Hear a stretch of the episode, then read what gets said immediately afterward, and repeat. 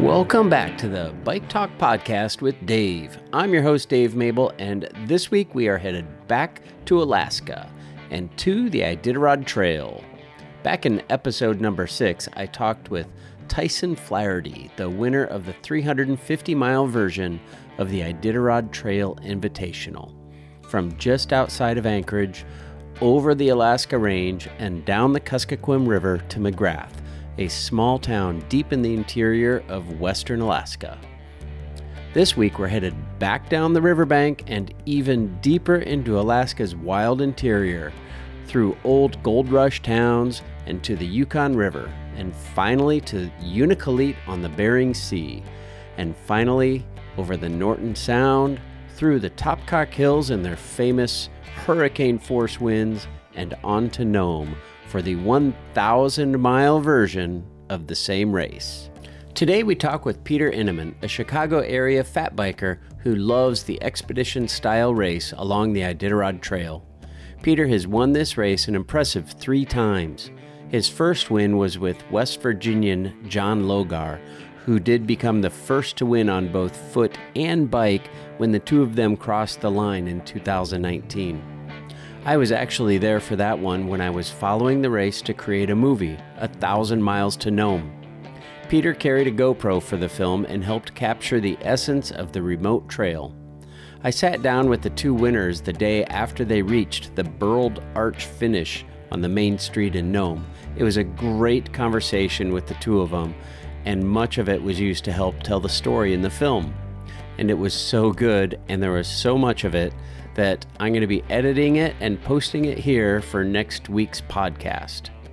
His second victory was alongside Casey Fagerquist and Jill Martindale in 2020. And the three were, in fact, the only three to make it to Nome. And we'll hear a bit of that crazy story from that year from Petr in the podcast. So, this was his first solo victory, finishing in just over 16 days and I've been going on long enough. It's time for me to shut up and introduce you to Petr Ineman, Iditarod Trail champion.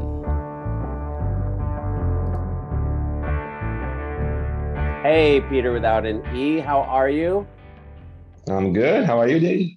I'm doing very well. You are a couple weeks back from the Iditarod Trail Invitational, the thousand mile version this year. Yes. We talked to Tyson already uh, about a month ago. Um, mm-hmm and uh, got his reaction to riding the 350 to McGrath. But I definitely wanted to chat with you about the thousand mile race. So, all right. Uh, so let's let's rock on. First of all, this is your third trip to Nome. Fourth. Your fourth trip to Nome. I went back mm-hmm. into the results, and I must have just missed you. But when was your first? So my first one, my rookie year was in 2017. My full my full 1,000 mile. I started in 2015. The, uh, when did you do the McGrath? In 2015. That was my first 350 trip, and then from there, I uh, I've been back and did 1,000 um, since. So four times to Nome in 2017 how long did it how was your trip that year the weather was pretty it was really cold that year i remember everybody was saying that it's super cold even like local guys were saying that was the year when tim hewitt biked and he okay. finished uh, that year Yep, that was so think there was a JP film on this. was first. Oh yeah, yeah, that's him. Yeah. Um, so I remember it was super cold. And that year I did a uh, sled dog race. Didn't start it at Knik Lake, but they started at um, Fairbanks. So there was basic there was basically there was very little trails or no trails sometimes between um, after Takotna all the way to Ruby we didn't know what to expect, and it was really tough. It was a lot of snow. There was some um, remaining uh, scarce trail from Iron Dog, but it was blown over with a lot of snow, fresh snow. and um, it was pretty scary to leave McGrath that year. So, and you know, plus it's it was unknown for me, so I had no idea what I'm going to into. So, well, no matter the year, it seems like everybody talks about leaving the McGrath as the start of a Yeah. long race, but especially Yes, your first but, year. You know, exactly. Yeah. My um, every time, like after that first year, it was it was pretty.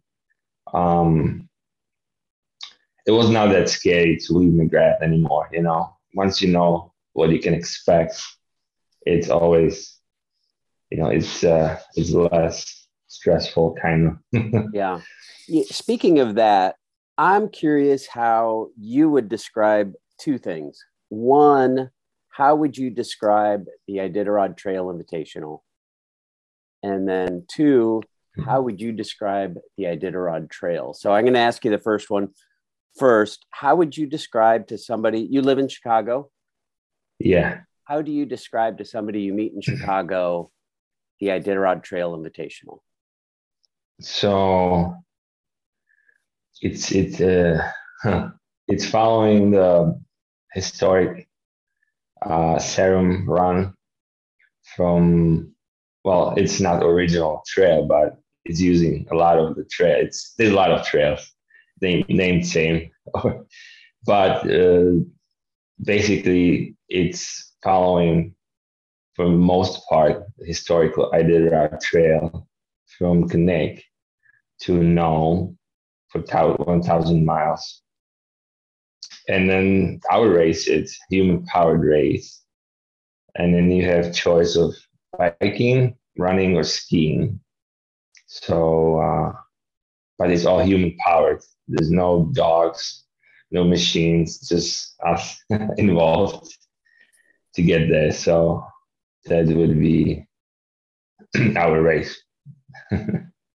I know how I envisioned the trail itself before I went. And just so our listeners know, I was there in 2019 and, and worked with you to help make a movie called A Thousand Miles to Nome, Mhm. uh, which I truly appreciate. And uh, people have been, I hope, enjoying since then.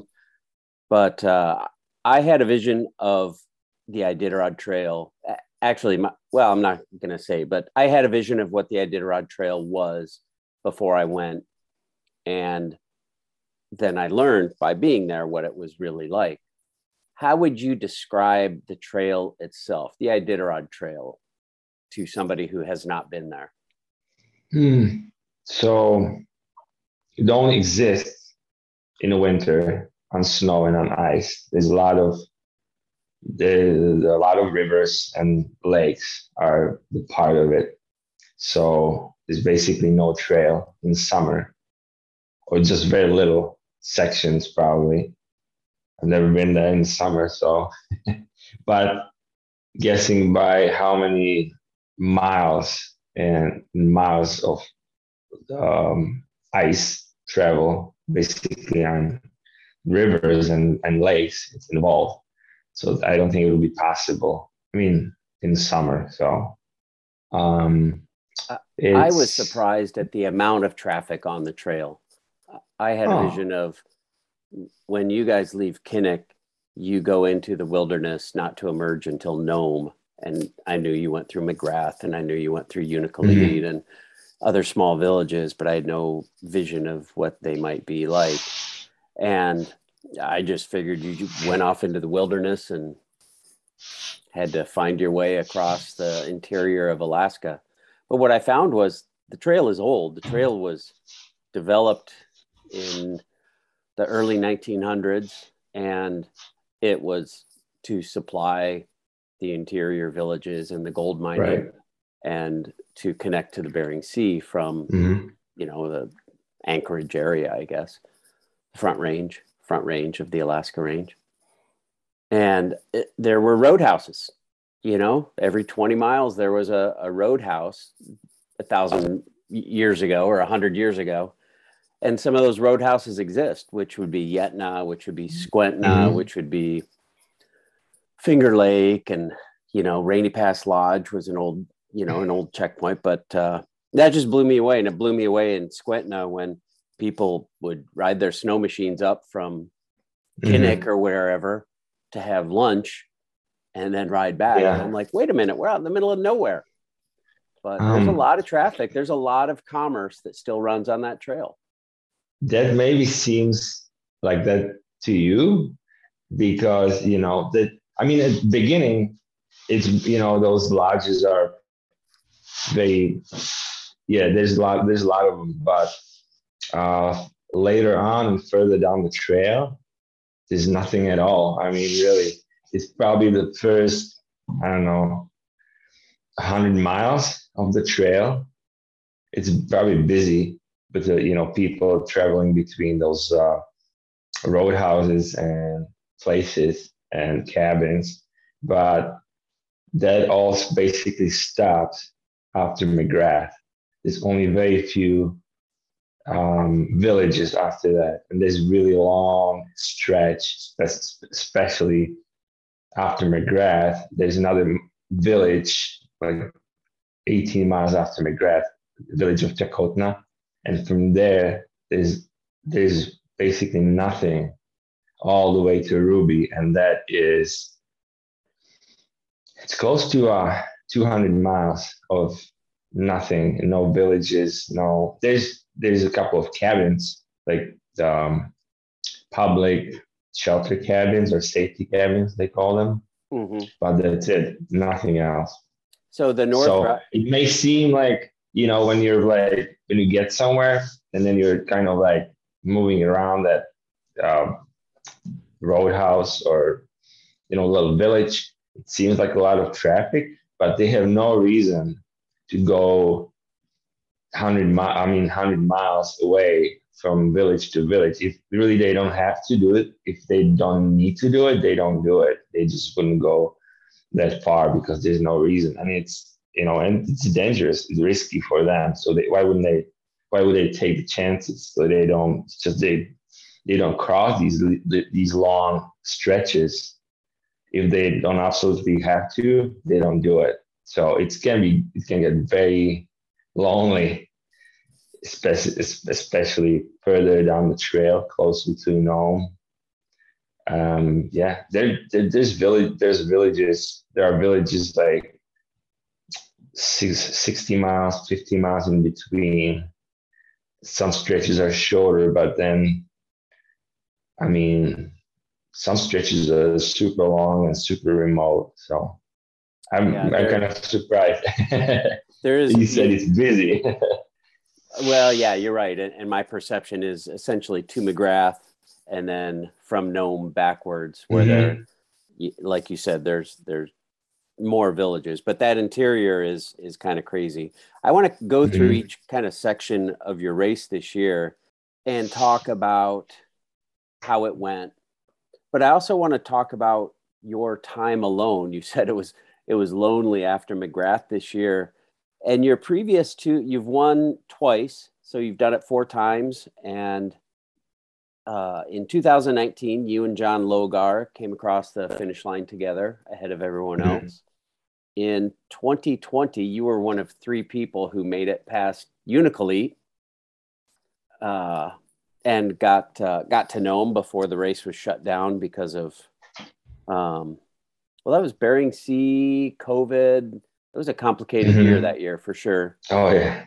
Uh, but again, you finished with two other people, and then this year you spent a lot of time alone. Yep.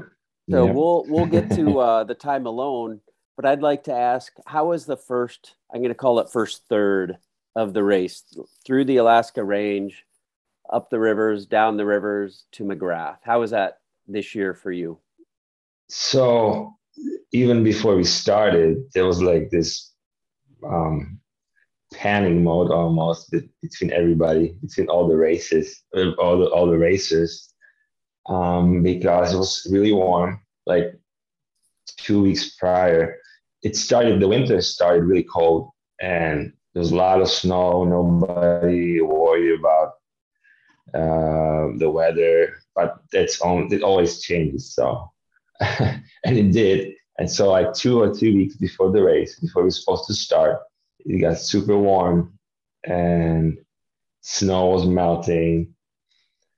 Uh, overflow was flowing on the top of the rivers and uh, lakes, and everybody was like pan- almost not panicking, but um, it was very uncertain what uh, what are we gonna do? Like how are we gonna get to uh, the first checkpoints because it's basically all wetlands, um, lakes, and rivers. First hundred miles or so, and if there's a lot of, I mean, slush and overflow, you can't really go through it. So uh, there was a lot. There was a lot of talk about alternative routes, and uh, basically, uh, and, and if you don't live there, you, you have no idea. You don't know all these trails. So my plan was just to just to stick with some local guys, fast guys, and just follow them because like I can, I couldn't make a plan because I don't know all those trails and roads in that area. So that was my plan, and it kind of worked. And somehow everybody found their way to to get uh, the worst uh, section done. It, it from what I heard, it, it, it looks really funny when you look when you uh, look at the track leaders replay. Like everybody like scattered like you like you. it's almost like you like everybody like like you, sh- you can shoot into a bunch of goose and everywhere like spread all over the place you know yeah so, well yeah there yeah. was a new checkpoint 30 miles in this yes. year yeah and the one of the rules with the Iditarod Trail Invitational is you don't have to follow any specific trail. You just need True, to get yeah. to checkpoints. Yeah. So every, it sounds like everybody was taking the different way to this new checkpoint yeah, it, it was kind of funny because I I kind of followed the fast group. I think it was like 20 of us or some or something like that. And we got to the intersection, I think it was Burma, Burma Road. And like half of the guys started coming up on the top from the trail up on the top of the road. And then a few guys turned back and went back down to the trail and kept going. I'm like, hmm. So I, I just followed. Time. Yeah, yeah, it was funny. But somehow we all ended up at the right place eventually. Yeah. But it was kind of, it was kind of um, unnerving not knowing where to go because at one point it was so soft. You were following the railroad track it was really slow and and soft slog and then and everybody disappeared and then all a sudden i'm like alone on on some uh, railroad track following the tracks in front of me. And then there was a like snowmobile uh, crossing and i saw a couple of bike track tracks going to the left so i just followed them. And then a bunch of snowmobile snow machines passed me so they they erased everything oh. all the tracks so right. i just kept going and eventually i found more and somehow i made it to to the first checkpoint at the butterfly lake but yeah huh, that's it's crazy. kind of it's hard if you don't know where you're going and just trying to get somewhere was it more straightforward after that yeah yeah after that uh, there was one one one more um, mistake I made um, from the first checkpoint at Butterfly Lake. We had to kind of it. There's another lake, another big lake, and a trail. It's Cow Lake, and it, and it trails kind of going across the lake, and then at before the end of the lake on the other side, it turns left. And I kind of follow the trail, which is the, the right Iditarod trail, but nobody was taking that because it was impassable after that. So I got kind of lost and I was going back and forth like three times. And I, I probably lost like hour and a half, two hours on that lake, not knowing where to go. Wow. And I, I, I, I kept seeing people coming from the other direction, but they're going back to the checkpoint. So I'm like, it didn't make sense for at first for me to go that way, but that was the right way because right before that section, I I started seeing them. There was a left turn, and that was the uh, like exit from that area. Finally found it, and I made it all the way to the river eventually, and then uh, then if you get and when I got to the river, there's only one trail really, and it, and it, it, it, goes all the way to Yentna. Yeah, you're talking about the Yentna River. Yeah, yeah. So f- from there, it was pretty you know obvious, and then there's a bunch of local trails, and there's like new ice road. It's it's been there for a few years now, but you never know where it's where exactly it's going. Like a few years back, I think in 2020, it just stopped at the river. It's it's right at the uh, Happy River. Mm. It stops, and it just stopped there. And this year, it, it just it, it kept going all the way to uh, Finger Lake.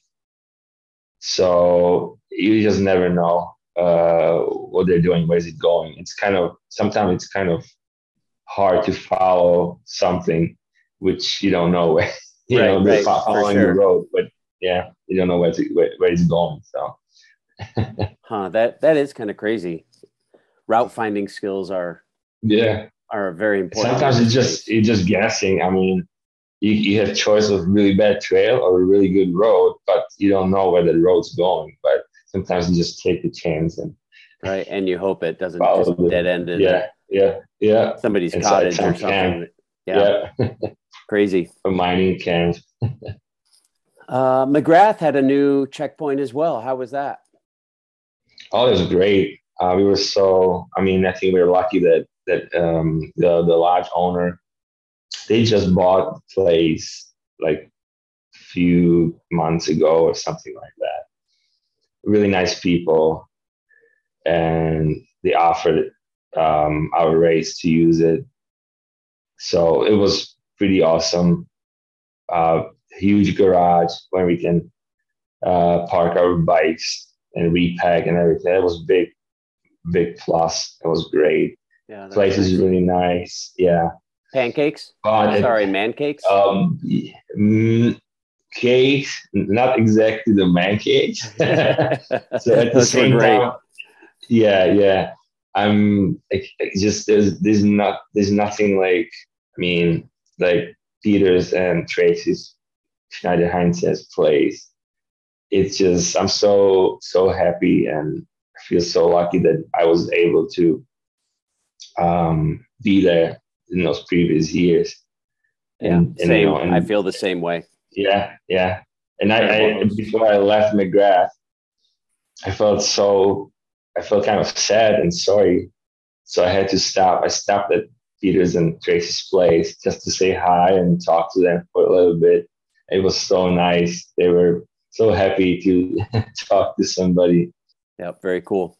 So, how was it beyond there? And again, this is uh, kind of dropping off the edge of the planet into the wilderness from. McGrath. Mm-hmm. Um, yeah. How was that for you? The the weather this year, uh, after that very warm start, it got colder and colder. Not like super cold, but it was like five below at night and below freezing during the day. So it wasn't too bad. There's a lot of wind, but nothing crazy at the beginning. And um, because there was, I was expecting a lot of snow this year, but it, it really it was it, it was opposite actually. So um, there was still some reminding stretch stretches of uh, Iron Dog Trail, the you know the snowmobile race that happened like two weeks before our race. So I followed that basically all the way to Ruby, and I was lucky enough that we had no snow. Basically, it was windy, it was warm, but some tra- some uh, sections were overblown, filled with snow, but overall it was mostly rideable. I pushed few few times, but not too bad. Hmm, wow. So yeah, so and then the wind was we had some really good uh, tailwind at, oh. at times. Yeah, um, there was some there was some um, um, sections that the Iron Dog, instead of taking the trail, I um, Iditarod trail, they took the river instead. So for them, you know, it's open, wide open river, frozen. So it makes sense for them to take it and they can just bomb it down the river. But for us, it was like extra 12 miles or so. Oh, but matter. Yeah, at the same time. Yeah. But there was no trail other than that. So it, I had to follow the, the snowmobile track. Right. Uh, yeah. So it was pretty good. And I remember it was super windy when I left for McGrath, going to Takotna and past Takotna to Ophir. There was there was a lot of branches and trees, down trees. It was pretty intense, but I was kind of like hidden uh, at the first.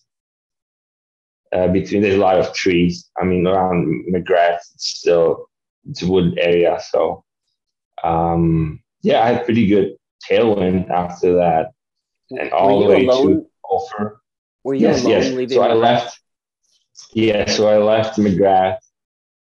I think uh, uh, one day I, I, made it to McGrath uh, as a first 1,000 rider. But you were um, with 350 riders coming into McGrath, weren't you? Yeah. Yes.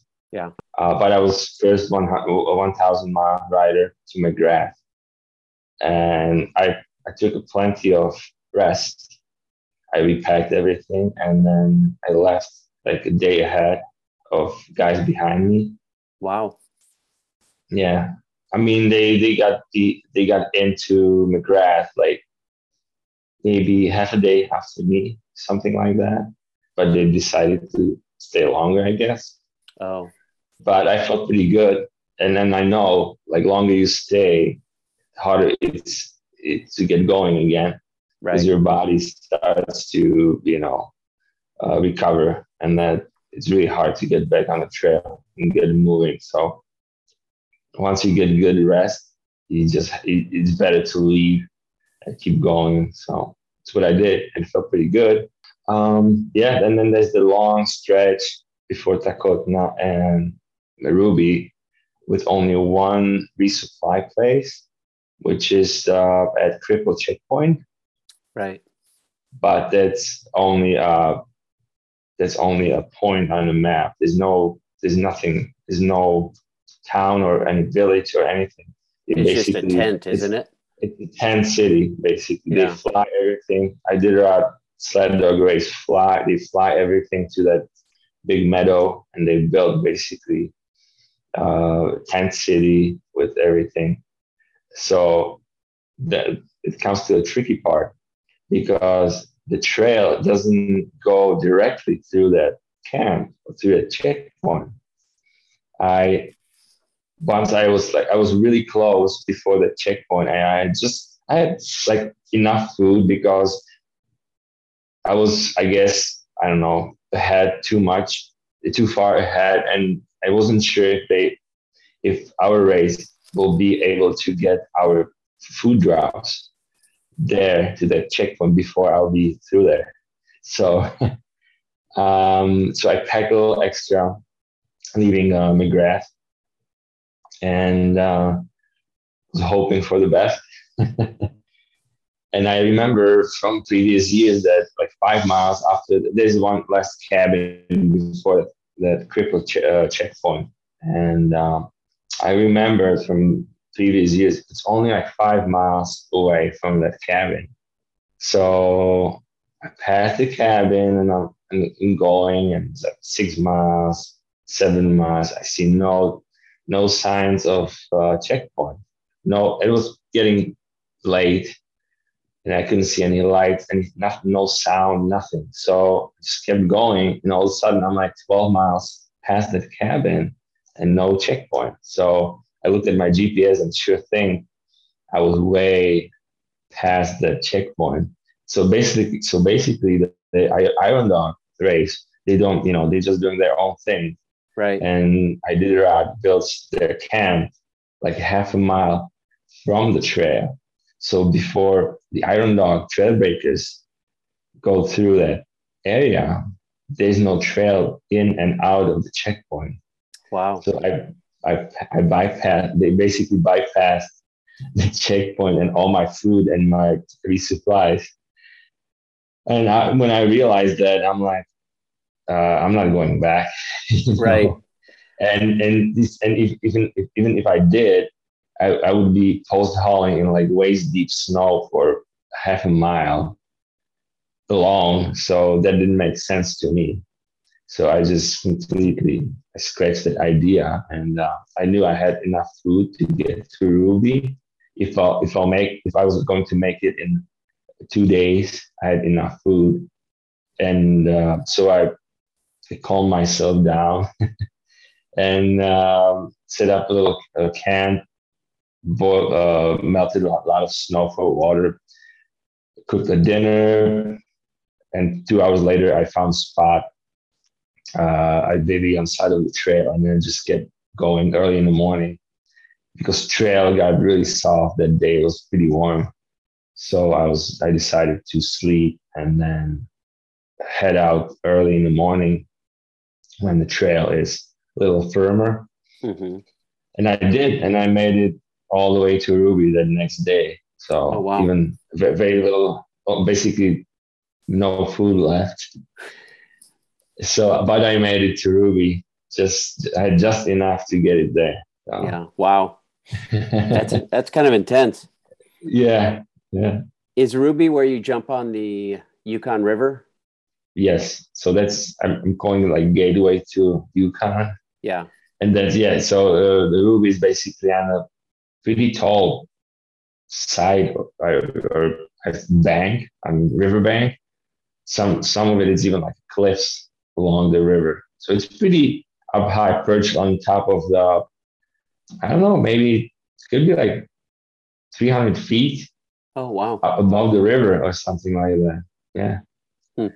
Yeah. So I met it there late at night, and the funny thing is, I was going to bypass Ruby, all you know, all all along, and just keep going on the on um on the Yukon. So I didn't send any any oh, food, no. any drop to Ruby. Yep. but there's um there's a better breakfast place. Um, so I, I knew I can in you know in uh, if I needed to, I can always knock on the door, and they're very nice people. So I spend uh, yeah, I, I ate a bunch of food and um, spend the night. Could you resupply? Was there a, a little grocery store there? No, but there's there was a lot of boxes from the racers that scratched already oh, from the race, okay. and then you know that's the kind of like rule, rule of the trail that you can kind of you know, open those boxes and get what you need if you need something. Right, right. So I, I only grabbed few things because it's only like 52 miles to the next village of Galena, and uh, and and I had uh, my food drop at that village, so I only needed like a day worth of snacks and yeah. to get there. Yeah, that's cool. So, yeah. But once I get on the Yukon, it got really cold. This is why I didn't. Is why I just stopped there and spend the night instead of just eating a dinner and keep going. And I, at that time, I had pretty good um, lead. I felt comfortable, but never too comfortable. are you are you racing? I remember asking John Logar at Rainy Pass. I, I asked him. I said, "Are you are you racing?" And he's like, "No, no, no, no. You don't race until like it's not a race um, until some point because yeah. so much can happen. Are you yes, thinking yeah. in your head that you'd like to come across the line first at some point? Well, after that, I, I like before I even started this year, I was like, this is just I'm gonna do it. You know, it's I'm gonna enjoy it. But later on, I felt pretty good, and then I had that pretty good lead, and um, I started thinking about just you know keep. Go- I would just keep going, and and I I was actually getting a lot of rest, you know, so I, I was not depleted, and I can't. I, I kind of I just kept going, and it was basically taking advantage of of uh, of um, good weather. Mm-hmm. So once you get good weather, you have to take advantage of it and have to keep going. Yeah. So it, it it's not really about racing. It's about taking making the best of an opportunity, which is good weather and Exactly. trail, exactly, and you just yeah, go. Yeah. Yep. Yeah. Yep. And then you know you if you can get a forecast for next few days, great. And if the, there's a good window, you just you have to take advantage of it and keep going. And I Uh, felt pretty good because every time I mean I I finished or you know I was co-winner of two previous years, and I've heard some doubt that I will I'll always finish with somebody you know and Sure. so I kind of felt good that because I knew I can do it. I mean, I've done some other stuff uh, solo, um, so I I knew I wouldn't have a problem with that. It's just like I had opportunity to to did it on my own, you know, and it feels kind of good. I imagine it does. Like I'm not. I, I really enjoyed. I really enjoyed the company in those previous years. It was great. You can share those moments with somebody else. It's great, but it's it's different um, experience if you do it on your own. It's it's it. I would say it's a little harder mentally. I had really hard times um, when the trail went bad, and I was I had a really hard time. I had to push, or there there, there was there were some moments uh, I was kind of not desperate, but um, very down. Felt it was tough, just tough going. And if you're by alone by yourself and you have um, you going through those hard times by yourself, it's really hard. It's a lot easier if, you, if you're sharing that you know pain and um, and hardship with somebody else. It's Right. not necessarily you have to talk about it. Just seeing somebody with you going through the same process, you know, and same hardship it makes you makes it feel less um, terrifying and less it's easier. I would say.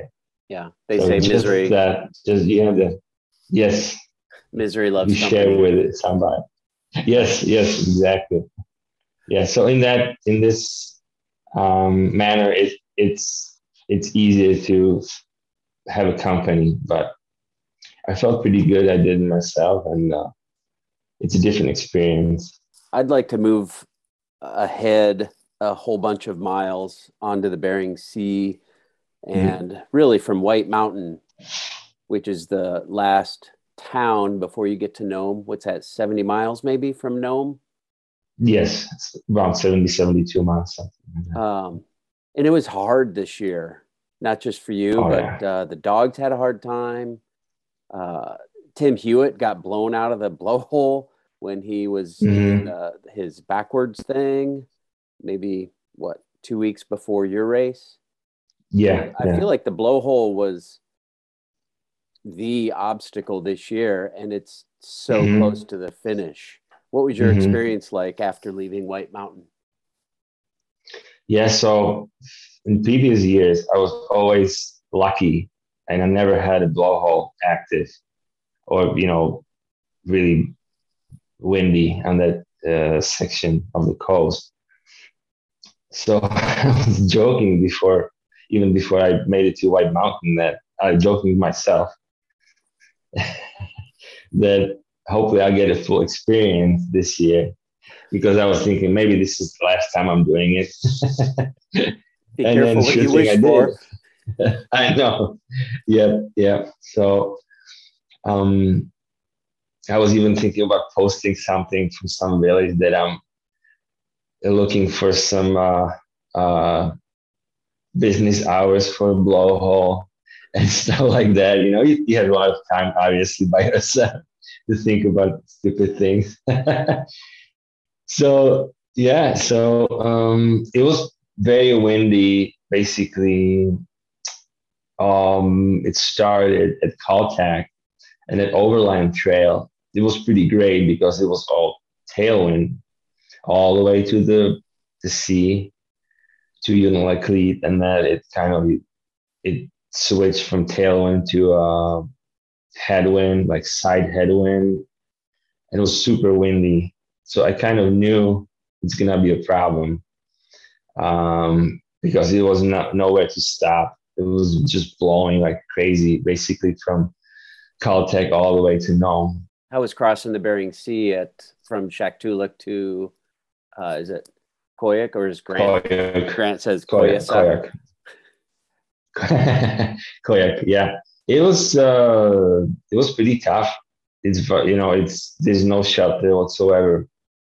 Just that one little cabin, about 14 miles from Shaktoolik, and uh, I I was going to go to that cabin because I was at Shaktoolik pretty early but the wind was blowing so hard that it didn't make sense to keep going. And that cabin, it's not really, it's one of the worst cabins. I mean, it's still uh, a shelter, but there's no wood usually because it's on a perch. It's it's almost like an island in the sea ice. So unless somebody um, brings the, the, the the firewood on snow machine there, there's no firewood. So I, I, I opted for staying uh, to Shaktoolik school, which was a great move. And I left early in the morning and I made it uh, all the way to Koyuk that day. It was a really long day because the, the wind was pretty, uh, pretty strong. And I didn't have a trail, I basically. So, so when uh, the trail breakers from the snow, snow sled dog race um, they you know they are like two days ahead of dogs mm-hmm. but this year i was kind of far ahead of them so i didn't see basically anybody all the way to koyuk so that's where they those uh, trail breakers passed me oh wow it was the first time they passed me and i've seen my first dog sled team passing me after Elim. Wow. So I haven't, yeah. You almost beat them. Uh, yeah, yeah. I almost did because they stopped at White Mountain later on for eight hours uh, oh, rest. So you caught them? Mandatory. So I caught them. I was there with them, but they then late, they left like two hours ahead of me at night. Oh. And then, yeah. well, later on, I'll, I'll get back to it. So from Shaktoolik, it was pretty it was pretty tough, but doable. But the thing thing is that I I couldn't I, didn't have any trail to follow. Everything was there. I mean, there are some snowmobile tracks, but they were all blown over. And the first section to the cabin, those first 14 miles are pretty obvious because it's still considered um, a land or you know um, it's it's like swampland and right. they have those uh, tripods markers Oh, so right. you can kind of follow all the way to the little cabin. And from there, I couldn't see any trail, any tracks. So what I did, I set up my GPS to Koyuk, you know, to um, to follow all the way to Koyuk. And I did basically a straight line wow. from the cabin to Koyuk. So I did my own trail that day. And it was probably the shortest trail from everybody else. But it has its own difficult, I mean, uh, challenges because I like a couple of times I stepped into a um, seawater. There were like pools of unfrozen seawater. I mean, it was not open sea, open water, but there was some some like pools of um, salty salt water. Are you freaking sea- out? Do you? I mean, you're I, alone I, out there I, on the sea ice. Yeah, I I freaked out when I when I first hit that puddle at that sea ice or uh, seawater puddle with my front wheel, and I'm like, huh. Better pay more attention where I'm going. When I was paying attention, but it was kind of you can hardly tell it's a water because it's covered with like a little, you know, uh, uh, a bit of snow on top. Right. And then I just paid more. I paid more attention, and I was kind of following these like uh, frozen uh, ramps of rideable snow. It was very firm, like a crust ramps. I would say so I was basically zigzagging and finding something I can ride on. And there's a lot of also a lot of snow that I couldn't ride, so I pushed a bunch, but I, I felt pretty good about it that I kind of blazed my own trail and I was yeah. riding instead of pushing. And you know, I would spend hours looking for some some tracks, and there's a bunch of old tracks from locals going back and forth. But everything was kind of you never know where they're going, so right. I just kept going straight, and then later on, it got dark, and I could finally see the lights mm. from um, of that village, and felt like never ending. And the way they kind of go that trail when they mark the trail, it kind of goes more to the right and closer to the shore. So it's kind of like a big curve. Yeah. And then they eventually hit the the um, the, the overland trail, and that's how they get. Is how they usually get to Koyuk, the village but I was going straight and there was like a bunch of like broken up ice right before the village. It was pretty bad. It was it was so crazy. It was a jumble of ice and you know icebergs frozen in time. so it was like, like half a mile before the village. I can see the lights, can see the buildings and everything. I was going up and down, scrambling, dragging my bike across those icebergs and crevices, you know. That's like a polar adventure. Like, yeah, it was like um, last drop that day, but I made it in decent hour to Koyuk. It was like nine o'clock in the evening, and I was able to uh, uh, locate somebody to open the school for me. So I had a pretty nice, comfortable night. And then at, at that night, trail breakers finally passed me so from there, I had finally some trail, well, some markers to follow. It doesn't necessarily mean it's good because eight snowmobilers passed me, those trail breakers, and and then the trail was like total trash, you know. They just it turned soft. it into uh, mashed yeah. potatoes. Yeah, mashed, mashed potatoes, uh, crystal snow, unrideable. I was I was punching through to my like through uh like ankle deep in that snow. Mm. So I was happy for a minute and that I have some trail, trail markers ahead of me, but then it um quickly this you know my my uh trail was not firm. Um, trail no not rideable. So I instead of following the trail, I went on sea on sea ice again. I remember? I, I remember, yeah, a few years back, instead of following our overland route, I went like to the left and kind of followed the shore on on sea ice. And this it, it was rideable this year. It's not always rideable because it depends on the quality of the sea ice. But right. this year was pretty pretty solid. So I just followed the shore for maybe 10 miles, 11 miles. And then eventually both, both of those trails merge. Uh, and then from there it was rideable. It's pretty wide, nice trail. Very um, used. I mean, there's like some heavy uh, traffic before. Not I should say heavy traffic, but there's like there's some movement between the villages, so it was pretty good packed trail. Mm, but right. but wind didn't wind didn't stop and it was pretty i have some footage of pretty it looks pretty awesome on a video like you know the, the ground blizzard um, and it was basically um, it, it never stopped all the way to to no. So wow, yeah. yeah I saw a video of your was it the Topkok cabin, the old yeah Topkok cabin, and snow yeah. was just, or wind was just really destroying that place. Yeah, yeah, filling it yeah. with snow drifts and and mm-hmm. uh, it just looked miserable. Yeah. How yeah, was it crossing so, the blowhole? Actually, you were going to take us to uh, White Mountain. White Mountain, dogs. yes. Mm-hmm. So I made it to White Mountain like early in the evening. Um, uh, we usually stay at um, Joanna's place, but she was out of town this year. She's a volunteer. She's a host of the last checkpoint. Super nice lady.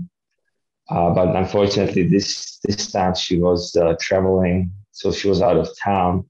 But they have um, a house they, they they are renting in uh, in the White Mountain. So they she um, she offered for us to use that place. So it was pretty awesome.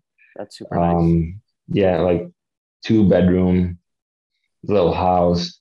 So I I uh, I cooked some food. Went to a grocery. There's a, a like native grocery store pretty pretty close by. So I'm like, I gotta go get a, can of Coke. Nice.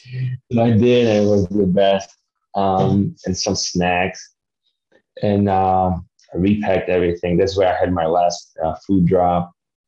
And it's it feels like you're almost there. You're almost done. You know, right? It's only seventy miles or so, so it, it's very deceiving. it feels like you got it. You know, you got it done almost.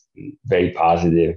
But those Topkok Mountains, man, they're they're not tall, but it's wide open.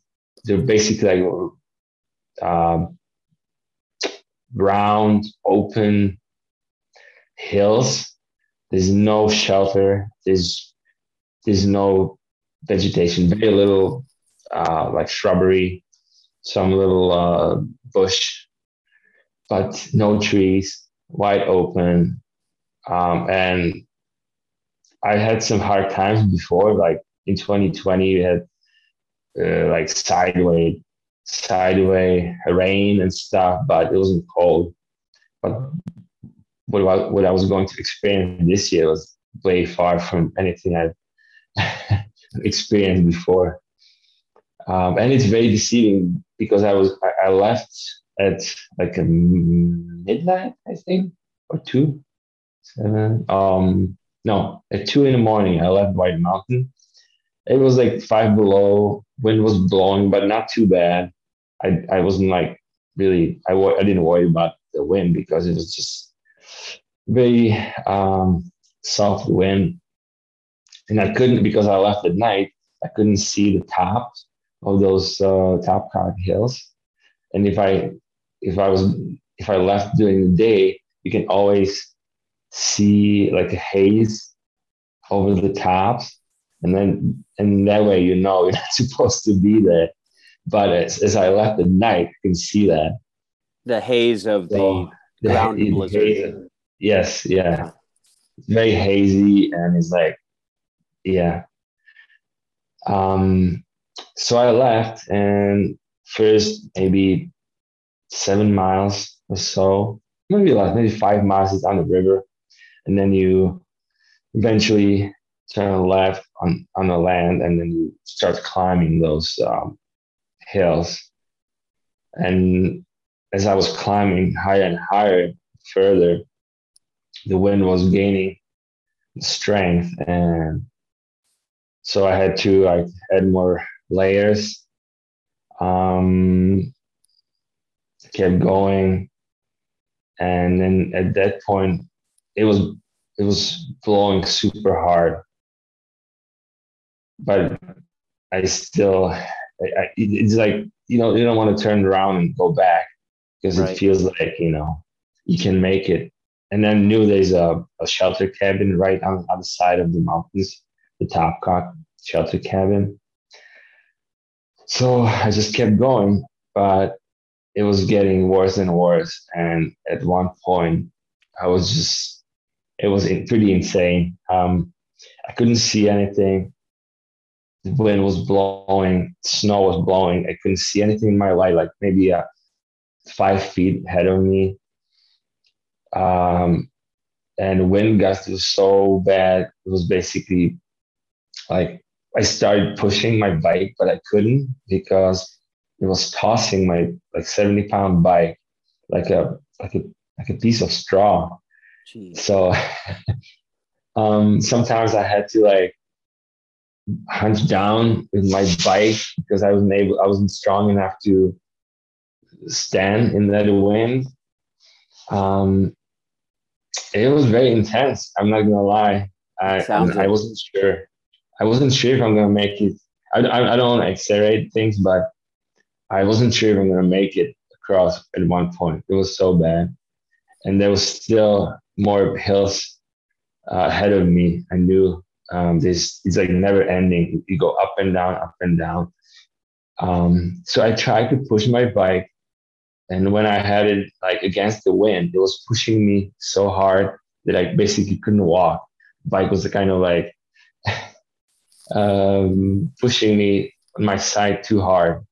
So I tried the other side, and then the whole bike was like flying like a flag.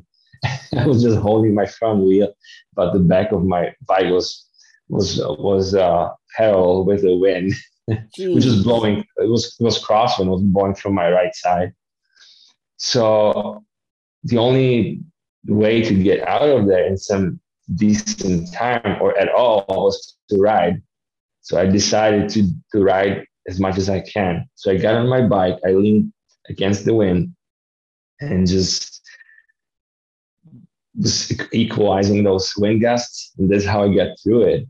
And at one point, I, I, I found that, I mean, I saw the, the old A-frame cabin, that video I took from. Yeah. And I, I decided to uh, take a short rest. Like, uh, you know, maybe I still like, I'm not even 10 minutes inside because there's, there are no doors, no window. It's just, it's just open. It was blowing from the side. So it, had, it, it was nice. It was better than nothing. It was some, it was sort of shelter, but like the snow was blowing inside. There was tons of snow inside it'd be better than nothing, but still, um, I was not going to stay there. And I knew it's probably like an additional five miles to the good shelter cabin. Another five. Yeah, I think it's five or four miles. Yeah, something like that. Really that had to feel like an eternity. Oh yeah. At that point, you don't even care what time is. It was dark and it, it, it was pretty crazy. It was like like um, snowball. You know, I couldn't see. A few times I got I didn't get lost, but I lost the trail markers, and I was so happy to have them because without that, without those net, uh, trail breakers, they have a little reflective uh, strip. It's basically a lath with the reflector on it and some little flag, you know, like um, um, it's like a duct tape flag yep, or something. Yep. So you can see it really, it's, it's always visible during the day and during the night. So I would basically, like, sometimes I couldn't even see from one to the next one. Don't they put them 50 uh, feet apart? Yeah, I think so. I think so, they're 50 yeah. feet apart. Yeah, yeah, yeah. So it was, it was pretty, it was pretty bad. I haven't, it's probably the worst um, time I had ever on I did run, including 2020 uh, Rainy Pass, which was really bad. But this was definitely it was worse than that. Wow. So it was yeah. So I think it was I don't know. It was like five below, but the wind chill. It, I think it was blowing like 60 miles an hour with 70 miles. You're walking through a winter hurricane. yes, yes, it was. And it's funny that when I finished, and it kind of like very quickly didn't forget about it, but kind of like, I don't know, it, it doesn't feel it felt it almost felt uh, it feels like a dream now, you know. But then I was reading those stories from um, the, uh, the mushers. They they were basically there right after me. Some of them ahead of me, and I'm like, wow, this really you know happened. It was really bad. It's not just me. It it it was really really bad. You know. I heard. And, am I right? Six funny. mushers had to be rescued. Yeah, yeah. And at that point, you're 50 miles from Nome. Not even, are you? 40 or 50 yes, miles yeah. when you get to yes 45 miles something yeah 45 miles from yeah if we get make it to the cabin it's about 45 miles. But there's still a lot of those blowholes on the shore. Yeah uh, so i finally made it to the shelter cabin. And i was in, i was incredibly happy that i made it. And they um I, I first first first off i thought oh, it's got to be a different cabin because they remodeled the, the cabin. They they raised it up. It's it now. It, it used to be. It used to sit on the ground, and now it's like three feet in um, on the top of like um, um, it's like a platform. Mm-hmm. It sits on top of the platform, which and it's three three feet above the the, the ground. And they added uh, uh, LED lights with solar panels inside. Wow. It's super nice. They replaced the windows and doors. It, it is the best right now, and it, it's for the reason. I mean, you really need that if you in that kind of situation and in, in this weather out there. So it's very, very, it's super nice. Was it stocked with so, wood? It was. There was tons of wood. It was stuck to the ceiling with a wood. wow. Did you encounter so, anyone else out there? No, no. no. I was um was these two guys, um, two dog teams were ahead of me, probably like a couple hours. Mm-hmm. And uh and and then the dog teams after me was like they were like five hours, six hours behind me or so, or more. I don't know, something like that.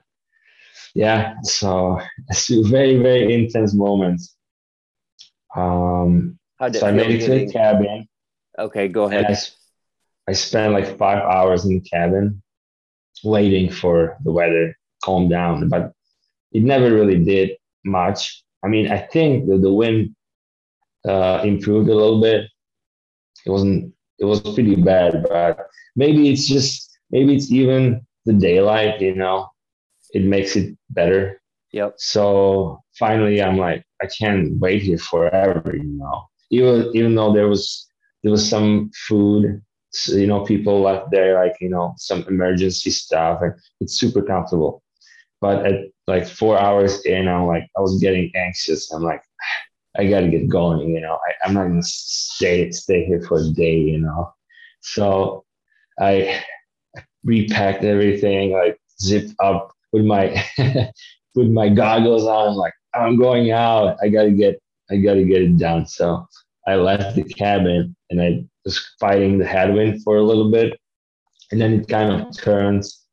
It, it, the trail makes left turn and it, it's following the shore, and the wind became the crosswind again. So it's just blowing me over all the time. Sometimes even like I had a little push off of it, and I, I, I made it to uh, probably three more snow uh, blowholes, but it was uh, it was doable. I, could, I, I managed to stay upright. Wow! And then I think it, I made it in pretty decent time to the safety checkpoint. Mm-hmm. And actually, I I, uh, I talked to a couple of guys, the trail breakers from uh, Iditarod, and they were going uh, opposite direction towards White Mountain. I think to maybe to rescue some of those teams behind me. So I um, I had a little chat with them, and it was really nice. It, we we kind of like you know um, chat about uh, conditions up there, and um, it was nice to talk to somebody. I bet it was. I bet it felt good to see others yeah. out on the trail. And at that point, you're 20 miles from Nome. Yeah, and then I made it to uh, the bar. You know, safety. It's basically roadhouse bar slash bar. Yeah.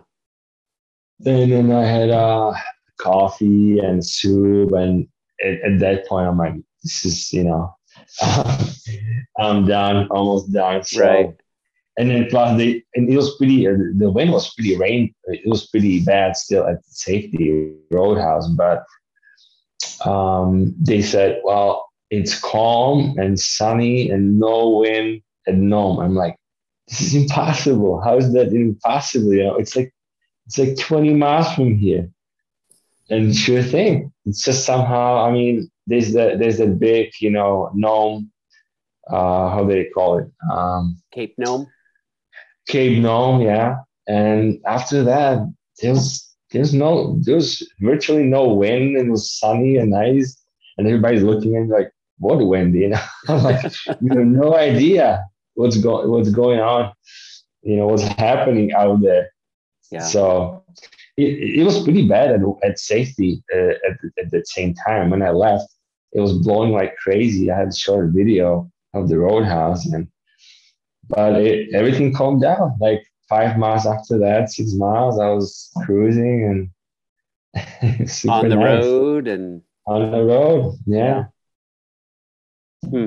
What uh, yeah, nice. what are your emotions as you're uh, like as you hit the road where it's plowed heading into Nome?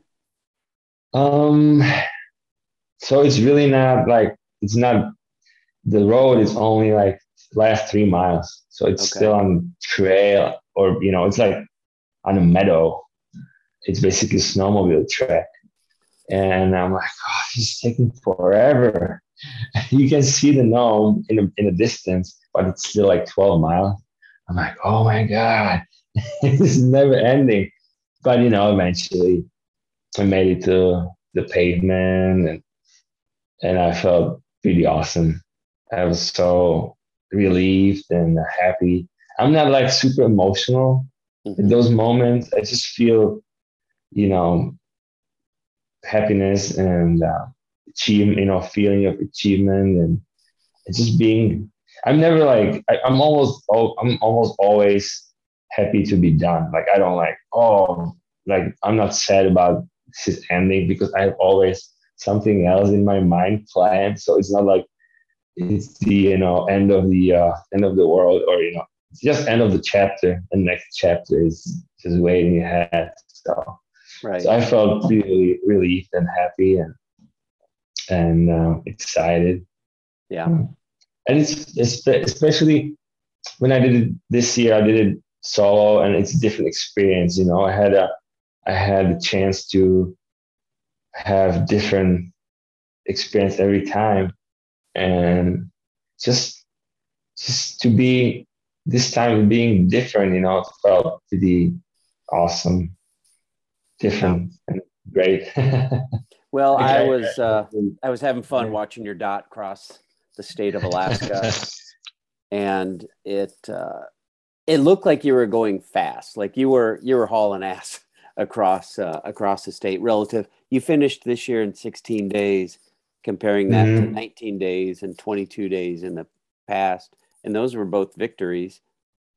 Mm-hmm. So it uh, it seemed like you were going fast, and then I saw the video of the blowhole and all the stories about the blowhole. Everyone that was the talk of the mm-hmm. of the uh, of the race, both dog race and ITI yeah. was the I had the final 50 miles, final 60 miles, and yeah. how hard that was. It was it was really hard. It was really tough, and I don't say I, I, I'm not usually I wouldn't say lightly, but I wouldn't I wouldn't say I was going to die or anything like that. But at the same time, I was I wasn't 100 percent sure that I'm gonna make it too. I mean, I, I wouldn't say, I you know, I wouldn't say I was thinking about getting you know stranded or I don't know. I don't like to use that word dying, but um, I wasn't sure if I can make it through. It was pretty yeah. intense, and then uh, it's funny how it feels like like a bad, like a nightmare, like a bad dream, and it kind of dissolves, you know, in my in my memory because it was so I was only focused on one thing to get over and get through it. So it kind of like basic instinct, you know, it's just need to focus on just getting through it. Don't make sure, don't injure yourself, you know, and mm-hmm. just pay attention to everything and just get it, get it done, get it, and make it through it. And that was, so you don't get a lot of other uh, memories about those moments. You know, it's pretty intense. Uh, I don't know. I don't know how how else I can you know um, how to explain it. It's it's pretty.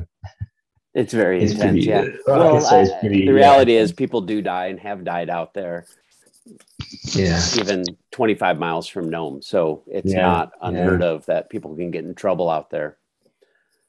And we're glad you did it because I was I, I I thought about that story of um, Tim Hewitt because right. the same cabin, right? So I was basically at the cabin. I had a little bit of time to reflect on what just happened, and I, was, I thought about um, Tim Hewitt getting stranded and luckily getting um, you know help and rescued from there. So Which those are the moments, you know, a little bit of time to think about uh, you know, the situation. right. Yeah. And if Tim Hewitt pushes the button, rescue button, you know yeah. it's bad. Yeah. Yeah. Well, listen, it was great to catch up. I yeah. appreciate your time today, and I'm excited that we were able to connect and record this, and we'll yeah. post it to the interwebs for, uh, forever. Yeah, for sure. I wish I could um, explain it better, but uh... well, we'll uh, um, I'm going to point people to a thousand miles to Nome, which mm-hmm. again is you helped tell that story in 2019. Mm-hmm. Uh, it's a long flick, but uh, if you want to see what life is like on the trail, then uh, a thousand miles to Nome, I think, is a good kind of storybook. Yeah, for uh, yeah, life on the Iditarod Trail. Mm-hmm. Um, but listen, awesome to see you. Awesome to catch up. Yeah. And nice talking uh, to you. Pleasure to hear the story of 2022 and your 16 day adventure. Cool. All right. Happy right. to it. I appreciate it. And uh, I'm sure we'll uh, see you again somewhere, Arrowhead or some other next year frigid, frigid uh, bike race through. Yeah, next north. year in Alaska. What's that? next year, and Iditarod again. Are you doing it again? Yeah. You've already said switch. yes. Yes. Did you say you're going to switch to skiing? Yep. You're crazy, man. How far? uh, thousand miles. There's not a lot of people who've made that. See what, yeah, I know. See what I can do. wow. But I'm pretty excited about it. that's crazy. Have you done Arrowhead on skis? No, not yet. That's Not until uh, next year. It's a plan. Yep. Yeah, Tuscobia as well. Maybe not sure. Maybe I'll do Tuscobia as well. I feel like all the time on skis you can get, mm-hmm. the better. Yeah. Yes. Yes. Maybe I'll do that. It's not too far, so yeah, it would be good uh, learning curve. yeah. Oh, you're a crazy man. You are a crazy man. You know, it's kind of funny. You think about, hey, we're putting on this race through Alaska It'll be on snowmobile trails, and you can pick a bike, you can go on foot, or you can ski. And you're like, ah, it's on snow? Yeah, yeah, it's on snow. Well, skis make the most sense. Right. But they're the hardest thing. The tra- it's a snowmobile trail, not a ski trail. I know. It's I know. so hard. Your skis are going every which way. Yeah.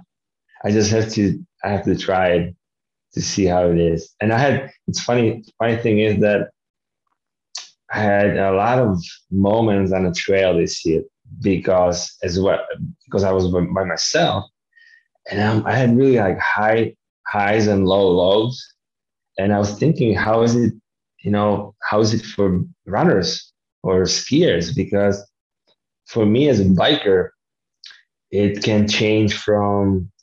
I, I, I it's what I'm like. It's what I think that what's happening is that for for a biker, you kind of like you are expecting to ride, right? Your bike. Right. But instead, sometimes the trail turns bad and you are degraded to a pusher. Right. and it changes everything. It changes um, you know your expected time of des- to, to get to the destination. It changes everything. But on skis or for runners, you know, or you know, people on foot, it, I don't think there's a big difference. You know, there's of course, you know, it, it can be harder or or better, you know, but I think there's not a lot of difference between that as for bikers. So I'm I have to just try to see if my theory is huh, correct. That'll be interesting. I'll be excited to talk to you afterwards. Yeah, yeah. See how yeah. Uh, how you found that because you're right. Their their pace doesn't change all that much like yes. it would on a bike. Yeah. When you have to right. get off and post hole through knee deep mm-hmm. snow mm-hmm. and push your 70 pound bike. Exactly. On skis, so, you're just always pulling the sled. I'm just very eager to to see how it is for in you know in different uh different mode, different. There's going to be different experience and different yeah, ventures. For sure. For sure. I need to do it. yep. Well, you are a crazy man. you are a crazy man. Well, listen, thanks again. Awesome to catch up. Good yeah. luck next year. Oh, and, thank you. Uh, uh, yeah, who knows? Maybe we'll see it some uh, bike races this summer. Yeah, look forward to it. Peace, brother. It's just hard to imagine riding a fully loaded fat bike a thousand miles to Nome. It's hard to imagine, and I was actually there to see it. I'm going to put in a plug for our film, A Thousand Miles to Nome. It was filmed and edited in 2019 by yours truly and produced by Expand Your Possible and Steve Cannon. It's available to rent or buy at expandyourpossible.com and it's available for streaming on the Adventure Plus streaming app or adventureplus.com. They do offer a free trial, so look it up. I'm going to guess though that if you're still listening to this, then you're going to dig Adventure Plus and want to subscribe. I've got a few films on it already, including A Thousand Miles to Nome, as well as Down the Kuskokwim, which was a film about the 350 mile race to McGrath, and also Reach for the Stars, a film about the 100 mile Boonville Badass Ultramarathon run. I know I'm biased, but I think they're worth a watch, and I'll put a link in the show notes. Okay, enough movie plugs. But again, if you're interested in this show, then you'll love the films. And be sure to tune in next week when I do a throwback a few years to the 2019 Iditarod Trail Invitational when I talked to fat bike winners John Logar and again Petr Ineman. It's their post race interview from the shores of the Bering Sea in Nome. So that's next week. But I'm also working on a couple of future shows. I'm excited about both of them. The first is Chris Daggs, team manager of the Lux Cycling Development Team, fresh off their ride at the Redlands Stage Race, and Emily Kachorek, owner and founder of the super niche and super cool Squid Bikes brand. If you want a unique bike, this is it. Well, that wraps it up this week. If you love the show, please rate and review on your favorite platform. If you'd like to support the show, look for Bike Talk with Dave at buymeacoffee.com. I'd like to thank the folks who've taken the time to support the show and buy me a coffee. If you'd like to join them, I'd really appreciate it, and I will put your generosity to good use to help improve the show. I'll put a link in the notes. And finally, if you have any ideas of someone you'd like to hear from, message me on Instagram at dmable122. And you can find Petr on the gram at Petr, that's Petr without an E, Ineman. Thanks tons for listening, and I hope you have a great week.